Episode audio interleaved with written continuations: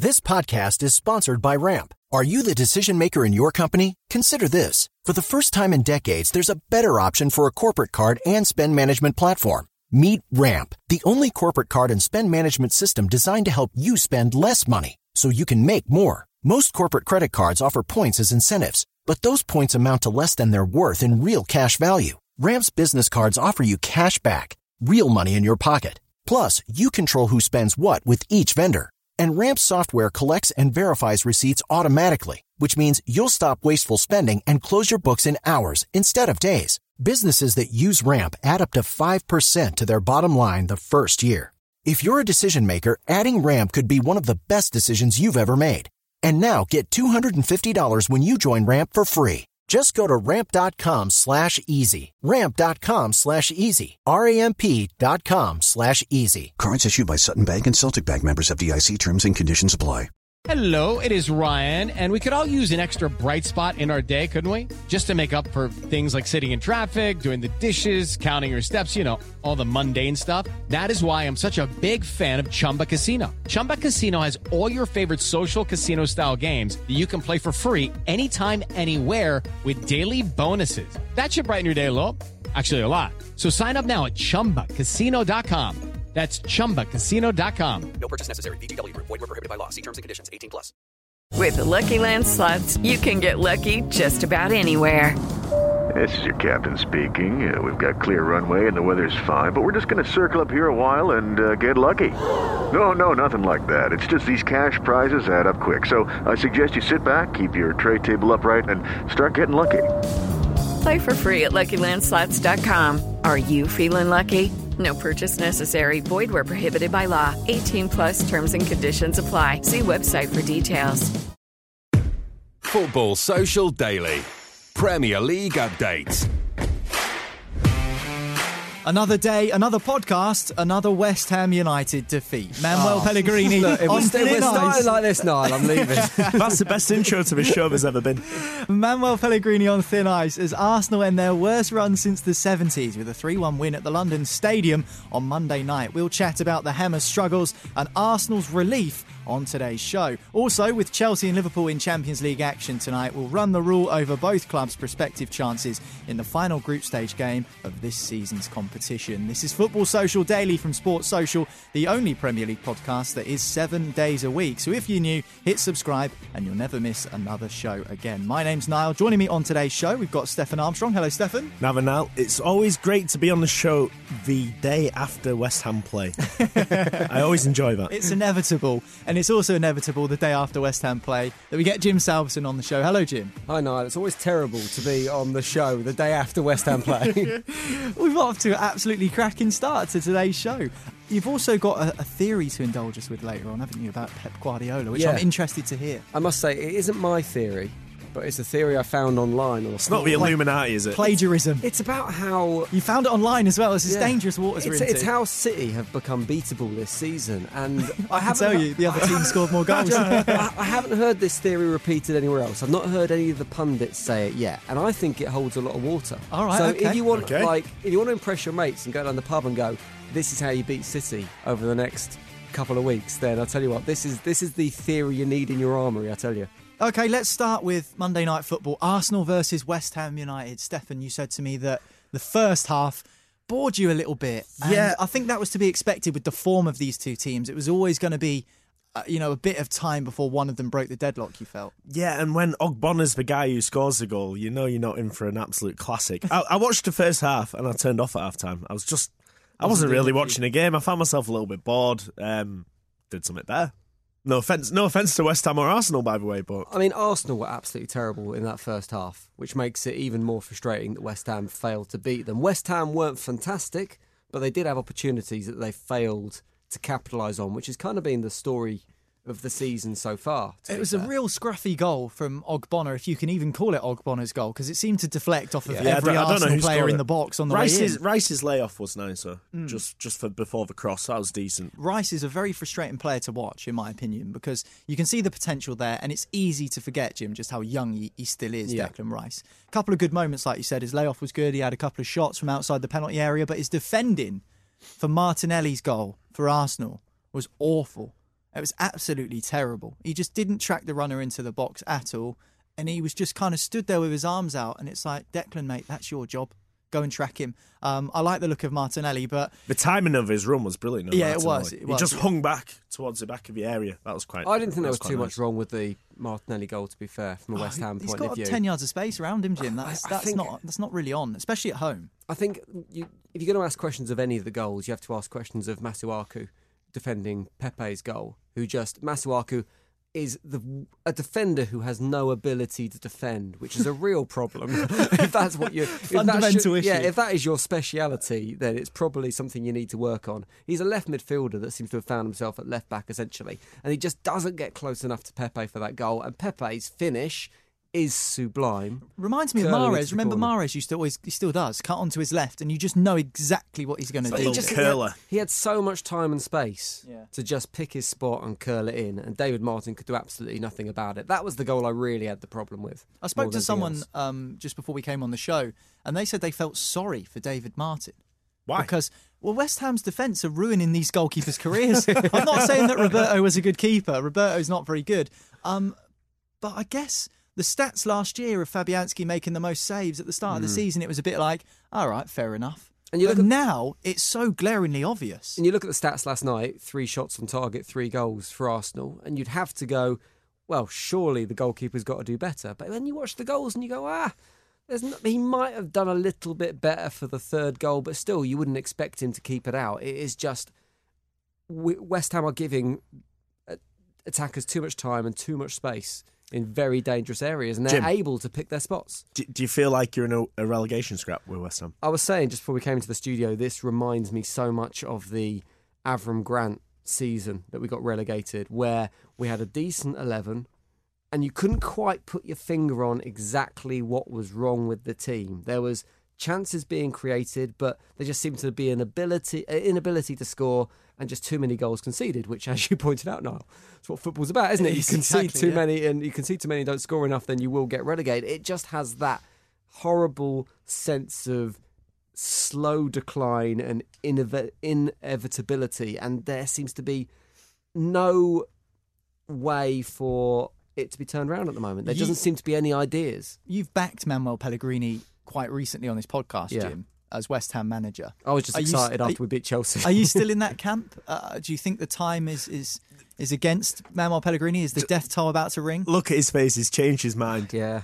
Um, The only thing that you can Well, change I don't is think- the manager, isn't it? Because you've Yeah. got the players and they're not playing. That's the only change you can make in a season is to sack the manager. And as good and as noble as Pellegrini is, and as good as he's been in the past and what he's won, sometimes you just have to make that change. I would support the sacking of Pellegrini if I could guarantee the next person who was coming in. Fre- what about Freddie Ljungberg? Would you take him? Oh yeah, every day. Straight from Arsenal. I mean, uh, Rafa Benitez seems like the obvious choice. Now, I don't know whether it's just a reaction to Manuel Pellegrini. Manuel Pellegrini is a man who plays football in a certain way. So he has one system and he has one style, and he puts his team out to play that system and that style every time. What I think you need with a team like West Ham, and we saw it with Benitez at Newcastle, is a manager who can come in, assess your opposition, assess your players, and come up with a system to beat the team that's in front of you. And I don't think Pellegrini has the whether it's the ability or the willingness to do that. There's a lot of clamour at the moment for West Ham to play two up front. They want to see Haller and Antonio playing up front at the same time. It seems to be like a universal thing amongst the fans. Personally, I'm not sure West Ham have a strong enough midfield to be able to do that because I think our midfield's our big weakness. But at the same time, what have we got to lose by trying something like Jim, that at the moment? all- because at the moment we are not doing enough. All my life, West Ham has been a scrappy, horrible team. You know what I mean? Yeah. They're a bit hard. Well, They're, got they're this- horrible, I know what you're saying. They've got this sort of continental flair Yeah. about them now, this You- elegance, which you've you got never used to see Pellegrini in West there. Ham. You've got quite soft players. It I doesn't think- feel very West Ham. Why can't you like replicate Mark Noble ten more times? I think we've slowly lost that identity. And there was a time that West Ham were this slightly aggressive, Mm. big lumps of players that would get up with their elbows up nice and high Yeah. to get the opposition in the nose and all that kind of thing. And that has slowly ebbed away. And it's ebbed away with our desire to play European football, where we've bought these flair players, these people like Felipe Anderson who have come into the team, Yeah. and they don't offer the same thing. And I think that's in line with the aspirations of the club and the aspiration of the fans. but unfortunately, it's just not quite come together this season. And it's coincided with a move to the London Stadium, a change in branding. Everything has sort of switched for West Salt Ham, the like you spit. say. Yeah. J- Jim, I, I miss Carlton Cole. I miss him. I think you're the only one. come back for a third spell. I'd take him at the moment. The big problems at West Ham are, and we've talked about the goalkeeper at length. That is an issue, but there's nothing we can do about that. The midfield is very low on quality, with the exception of mm. Declan Rice. You look at the starting midfield last night. Hey, Felipe Anderson, Irish Player of the Year, Declan Rice. He's a great, he's a good player, and he and I think he's let down by the teams around him. As you say, Niall, he looks weak at times defensively. I think he mm. has a lot to do in that midfield. Mark Noble is Mr. West Ham. Brilliant, have him in there, and he does seem to drive the team forward, but he's low on quality. Robert Yeah. Snodgrass was one of our best players in midfield last night. What's that say about your team? Mm-hmm. Felipe Anderson is desperately out of form this season, and Pablo Fornals is really struggling as well. So they they need to strengthen, and they, I mean, Pellegrini saying he's not worried about relegation. Everyone else is worried about relegation, and hopefully the board are worried about relegation, and they will invest in January. Whether it's Pellegrini or whether it's someone else, they need to bring in more personnel. Well, supposedly West Ham are in talks over Manuel Pellegrini's future. That's according to Sky Sports this morning. You mentioned Carlton Cole there, Stefan, which has reminded me over Christmas here on Football Social Daily, we'll be doing uh, a couple of special podcasts to keep you entertained over the festive period. One of which will be the worst team of the decade. Now, we've heard many people's best team and best players of the last 10 years, 2010 to the end of 2019. We want to know some of the worst. If you've got any nominations, Can't put sorry. Carlton Cole in that list. I know. Worst I know. It's a bit players the unfair. I s decade. apologies if you listen. I thought, I thought that was a great it just, link. it just reminded me. It just reminded me a little bit. I'm, I'm sorry, Carlton. You, you're better than anyone gave you credit for. Usually, when we do this type of feature on this show, a manager gets sacked. So that's not good news for Pellegrini. But I, I don't think he'll get sacked. For the record, I think he sh- potentially should be sacked. He won't be sacked. There is seven million pounds in compensation that he has to be paid in his mm. contract. That's one element that will stop s- Golden. Gold and Sullivan do not sack managers. They let their contracts run out, so Yeah. they will not sack him because of that fee that's involved. And mm. then if we want to go after Benitez, that's another eight nine million pound that we'd have to pay the Chinese club that he's at. So. I, I will, I'm saying now, thus guaranteeing him being sacked by the end of the day, he will not be sacked. okay, but if you do have any nominations for worst players of the decade, Manuel Pellegrini obviously won't be the manager of the team we're talking about. I'm not talking about West Ham. He might still be there, of course. Send us a tweet at the Sports Social on Twitter and get involved. It's pinned to the top of our page, so we'd love to hear some of your nominations. Some absolute crackers already, so go and check that out and add your two cents worth. Right, what about Arsenal then? Freddie Ljungberg has ended the Arsenal hoodoo. The worst run for 42 years has come to a close. Is it temporary though, Stefan? Do you think Arsenal will continue to find problems as the Christmas fixtures stack up? Yeah, I can't, I can't see them beating any seriously good teams. No offence to West Ham. Um, they, they've got some bright bright sparks. I like Martinelli, as you said. I think I think he took his goal well last night. I think he started well at Arsenal. He's the only one that did any running against Brighton. Like he was the only one that looked interesting, interested, which is just speaks volumes about Arsenal. I, I think they'll be happily mid-table. To be honest with you, I, I don't. I think I think they'll win, win some over Christmas. They'll lose some over Christmas, but they won't have any consistency. I mean, we've shown seen the consistency of them losing games. I don't think they'll have any consistent a consistent winning streak. Um, yeah, it doesn't really look good for him, does it? And Freddie Ljungberg as well. I think he's had the worst job interview ever.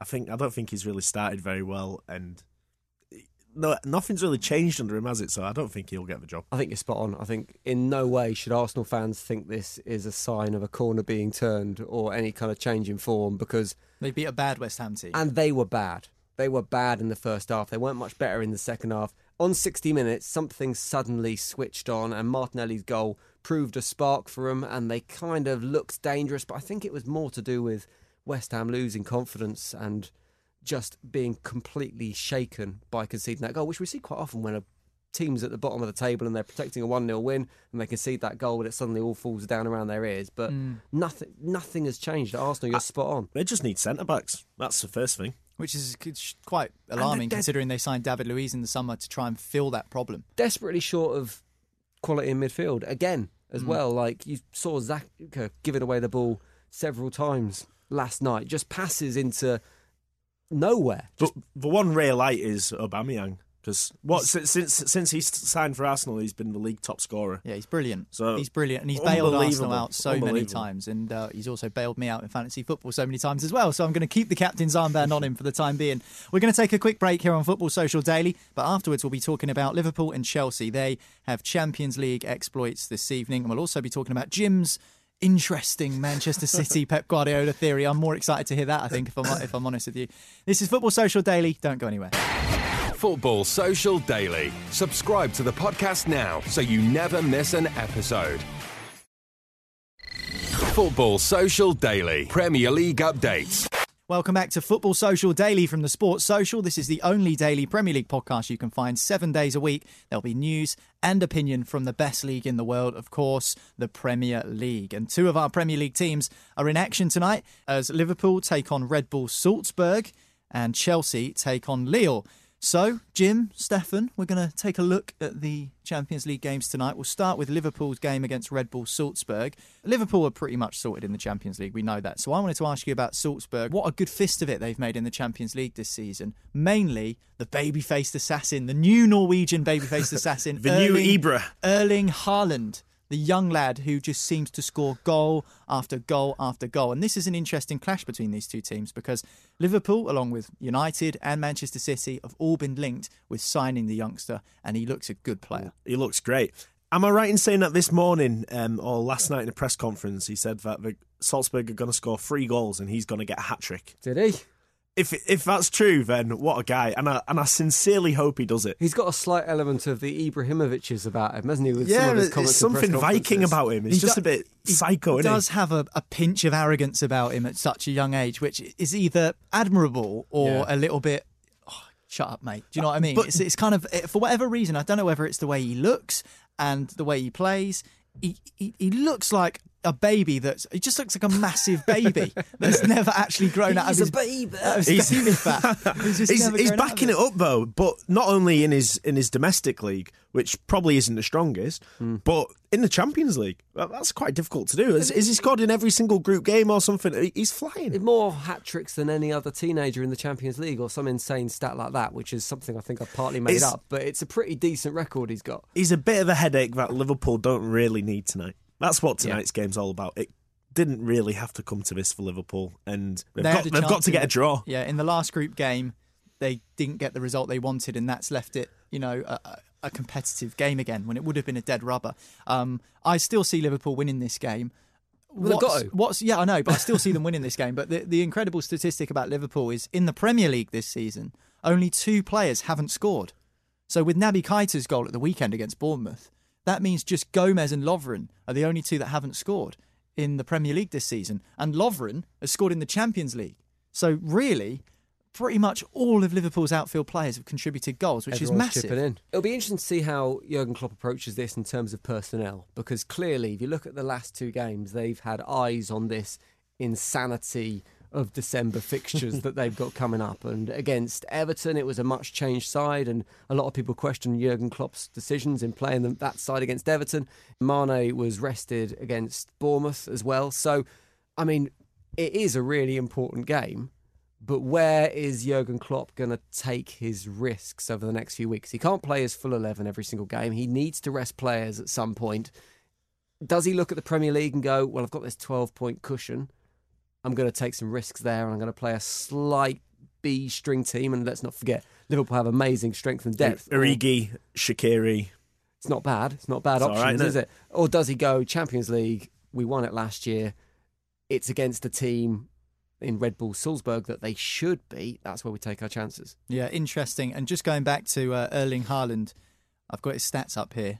28 goals in 21 games this season, including eight in the Champions League in five group stage games.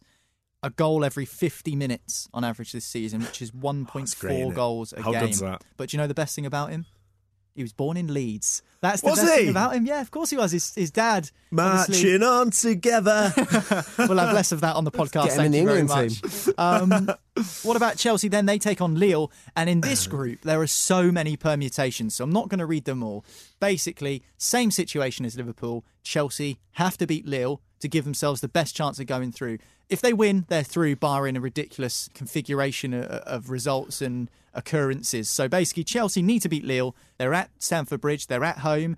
They've lost three out of the last four games, Jim. So they need to pick something up. And Frank Lampard said he's been delivering his young players some home truths, which I thought was interesting. I think if you offered Chelsea fans this scenario at the very start of the Champions League campaign, because expectations were pretty low when Lampard took charge, I Yeah. think they'd take it. A home win against Lille, last game to get you through to the last 16 would be pretty decent for Chelsea. I think they take it at this stage. The worry they've got, as you say, they are in slightly poor form at the moment, but I think this is a real test for that young Chelsea team because it's a, easy to win when you're winning. If you get what I'm saying, if you've got if you've got that confidence, Win when you're winning. you know what I mean, though, right? Yeah. So if you're if you're up and you're on form and you've got Yeah, when they've got momentum. yeah, exactly. Yeah. That's easy. It's when your back's against the wall that the character of players is really tested. And these Chelsea youngsters, particularly with this January transfer ban being lifted now, so Chelsea can delve into that market in January. They need to prove that they have the cojones to do it for Chelsea. I I, think. I think they've got it. Frank's young guns, they've got it. Frank's Young Guns. Uh, talking to Chelsea, it's just come out today that Roman Abramovich has rejected an offer to buy Chelsea from the owner of the LA Dodgers. The uh, LA Dodgers are they baseball? I think they might Baseball. be baseball. Baseball. Um, Todd Boehly is the name. Boehly Oh, Todd. We don't need another Todd in the Premier League. We don't no need way. another Todd. Todd Cantwell's enough for everyone. Um, but yeah, apparently Roman Abramovich wants three billion dollars to sell Wow. Chelsea. So I mean, just goes to show he's still very much interested, despite not attending a game at Stamford Bridge for like two years now. Well, there's more value in Roman Abramovich owning Chelsea for Roman Abramovich than just the financials that the club make. There are certain political advantages Yeah. to him being involved in English football as well, which we won't go into now. No, but we I don't won't. think he's going to walk away anytime soon. I, I don't think we will go into that for obvious reasons. Instead, well do said. a little bit of pop trivia? Go yeah, go on. on, hit me. So It if- can't be better than Haaland being born in Leeds, Uh, surely. I think it is. If, You Lam- think it is? if Lampard gets through to the last 16 of the Champions League, having managed every single group stage game for his team, who was the last English manager to do that previous to Lampard? Frank Lampard. Yeah, so who was the last English manager? So Lampard. No, I said Frank Lampard. I meant his uncle, Harry Redknapp. It Sorry. was Harry Redknapp, Yes. 2010 2011 with Spurs. Yeah. Last English manager. What a Christmas dinner that's going to be. Okay, let's talk about Jim's Manchester City slash Pep Guardiola theory. Me and Stefan are rubbing our hands together with uh, eager anticipation. So go on, I'm Jim. sitting down for we'll this Let. Okay. We'll let you off the chain. Go on, give us your Manchester City theory. So this is not my theory in any way. I've got to point that out. I got this off a forum that was chatting So, about what, what are your sources? A forum.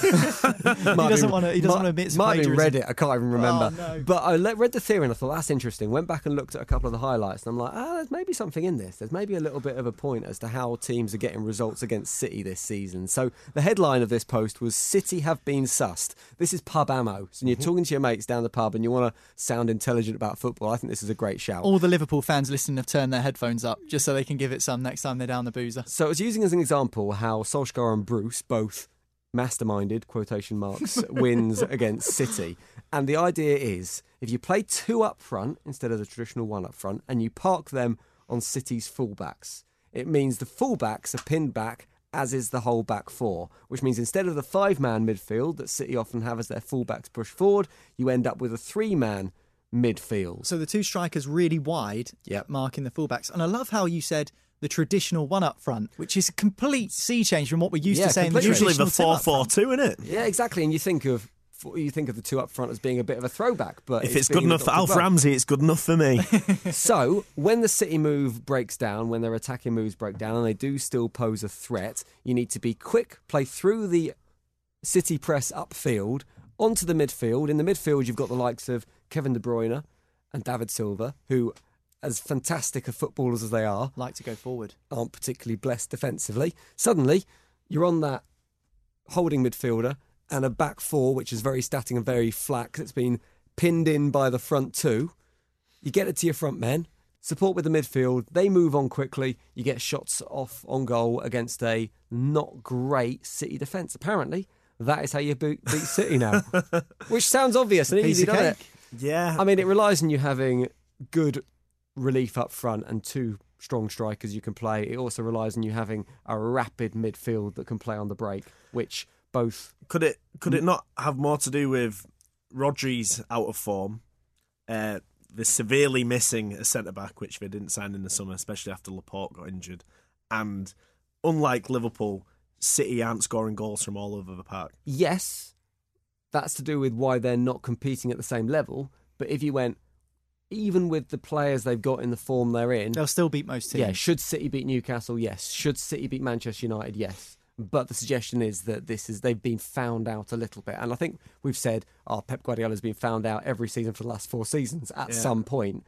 But if I was, I was just watching the highlights, and I think there's something Do in you know this. what? For football, If you can pin those fullbacks back for City, and they don't get those five men in midfield, and you can match them man for man, I think that's a sound way to at least have a chance against one of the best teams still in Europe. Would it make a difference what type of strikers you've got? For instance, I couldn't imagine, you mentioned Newcastle, I, I can imagine Joelinton playing sort of out wide because he's a bit more nimble and a bit younger than Andy Carroll, for example. Yeah. I couldn't imagine Andy Carroll standing out on the left wing marking, I don't know, who, whoever the City right back would be on the day, Kyle Walker or whatever. I couldn't just ever imagine that being a thing. So do, uh, do you think it depends on the on the usefulness of the strikers that you've got in, that- in that yeah, I guess you need players to be able to push out wide, as you say. Like, and Newcastle would have been able to do that with Maximin and Joelinton, and Manchester United would have been able to do that with Martial and Rashford. They, you need that kind of quick, nimble player that can get the ball down and play Mm. it back into the midfield. But there you go. There's your blueprint. I, I like I like it, Jim. It show it shows a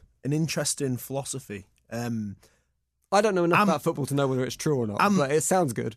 I'm quite happy to see kind of the beginning of the end of the Guardiola possession football revolution. I'm quite happy to see that sort of like slowly petering out, and mm. maybe with Man City losing a bit of form and probably not going to win the league this year, that's kind of coming to an end. It's an end-to-end football is returning. Interesting test of Pep Guardiola if he truly is, and he truly is. There's no argument. He is one of the greatest managers in of our time.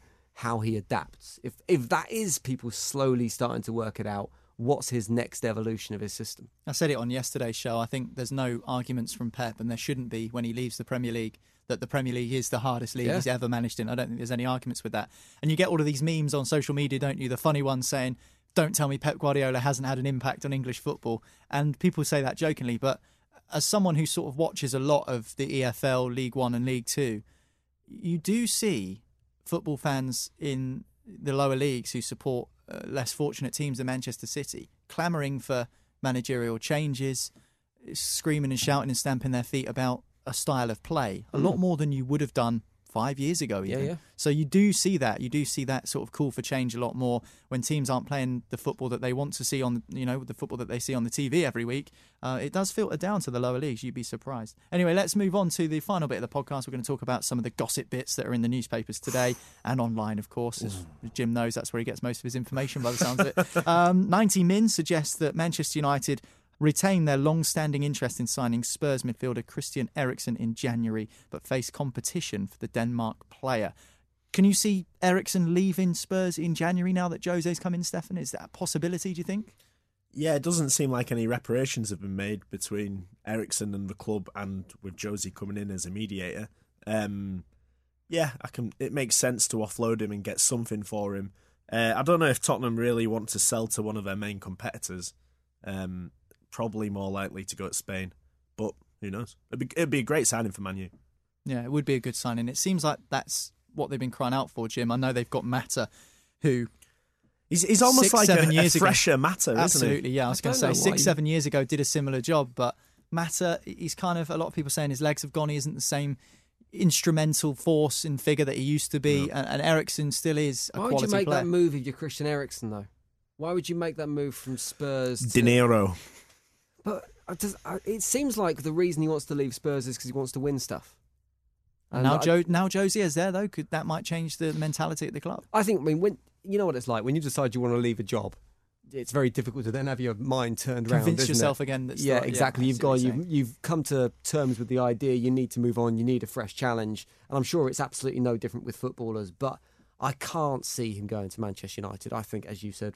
A move to Spain would seem much more likely. Whether they get rid of him in January, that's the kind of balance, isn't it? Do you want the 12 million quid or whatever they get in January for a mm. 50 million pound player, or do they want to say, well, he's useful for us for the last four months of the season and we want to keep him and that's worth that 12 million quid. That'd be interesting to see. Speaking of moves to Spain, this isn't the most out there statement of all time. Barcelona president Josep Bartomeu says the door is always open should Manchester City boss Pep Guardiola wish to return to his former club. And you said that we might be seeing the end of the Pep revolution at Manchester City this season, Stefan. But going back to Barcelona, there's talks about him going back to Catalonia to, maybe even take on a, a political role as they fight for independence over there. There's obviously lots of political things going on over there. Could could this be a, a thing? Pep back to uh, back to Barca? No, I think it's a, a slow news day story. That, to be honest, he's he's achieved everything he you can achieve at Barcelona. Surely, There's- PSG.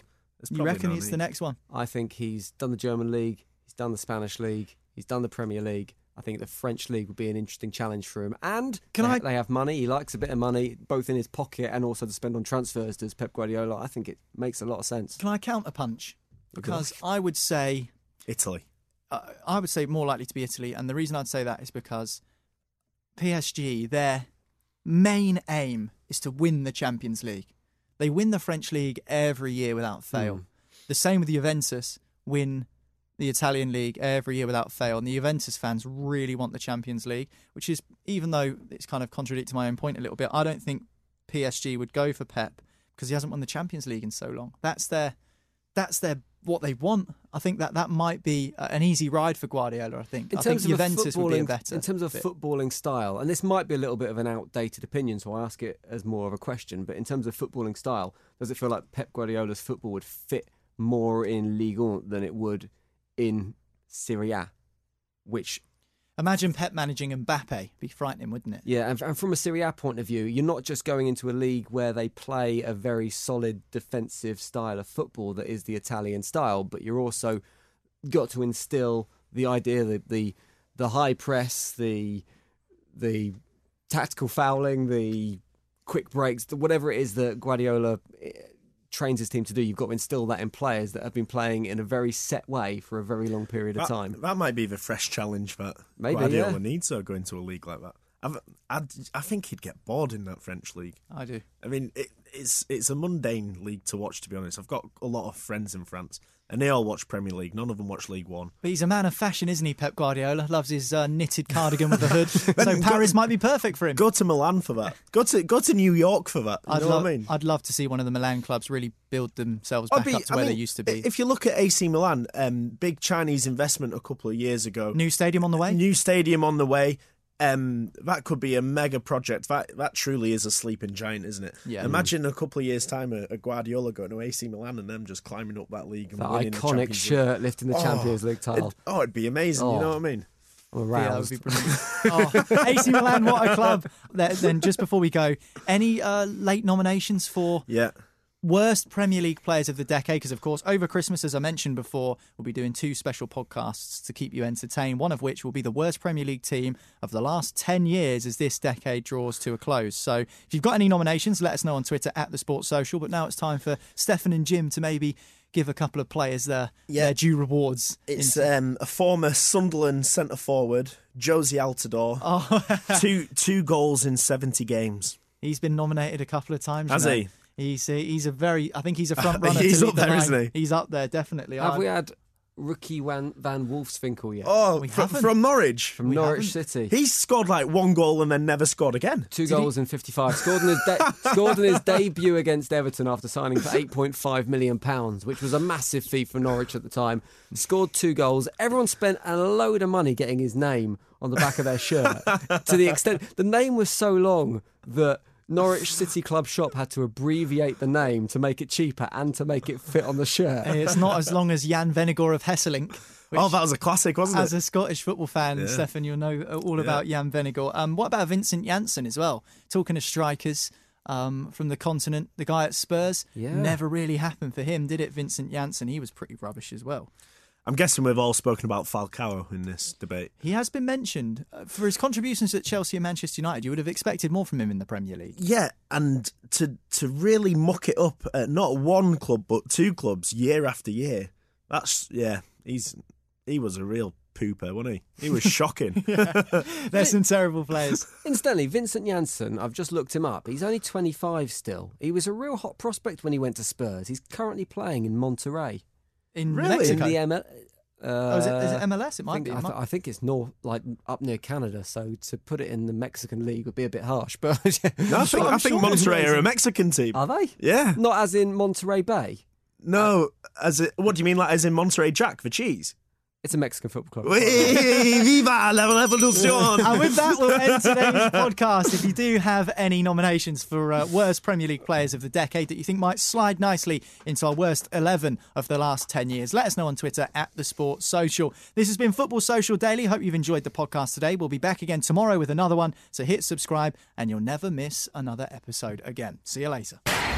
Football Social Daily. Subscribe to the podcast now so you never miss an episode.